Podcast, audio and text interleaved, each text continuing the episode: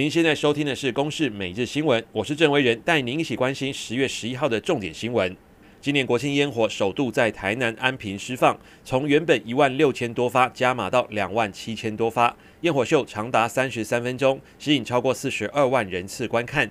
今年有五大主题，更以无人机排出飞弹、战机等特殊造型，呼应总统国庆演说的国防自主。另外，还有口罩图案的烟火，要向防疫英雄致敬。总统蔡英文和副总统赖清德都亲临现场观赏烟火。来听总统蔡英文的谈话。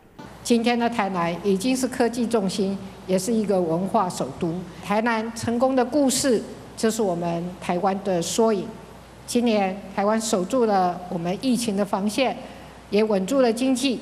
现在大家一起来出游，我希望大家多来台南看看，多来台南玩一玩。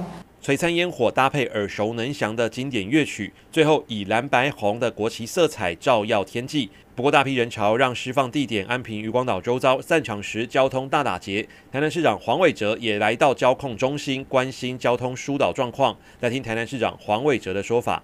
要疏散四十二万人，的确是大工程，因为这些人在短时间内要疏散到各大交通，呃，火车、公路还有高铁，他或者是自己要开车回家，或者他疏散到他们停车场。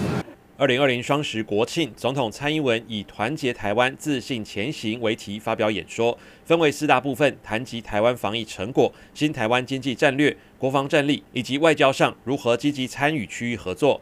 蔡总统首先感谢防疫英雄的努力，让国际社会看见台湾坚韧之岛的面貌。现在面临疫情后经济的挑战，政府会朝三大策略方向前进，打造大家所期待的新台湾经济。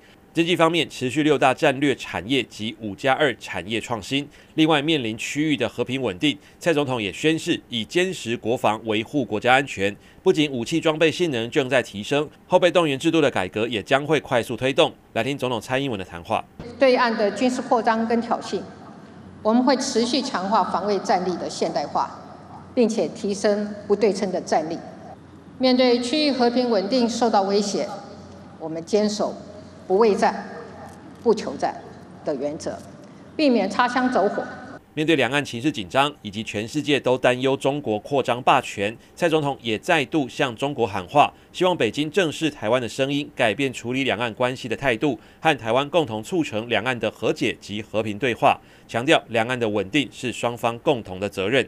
国际消息：全球新冠病毒疫情持续攀升，确诊人数达到三千六百九十万人。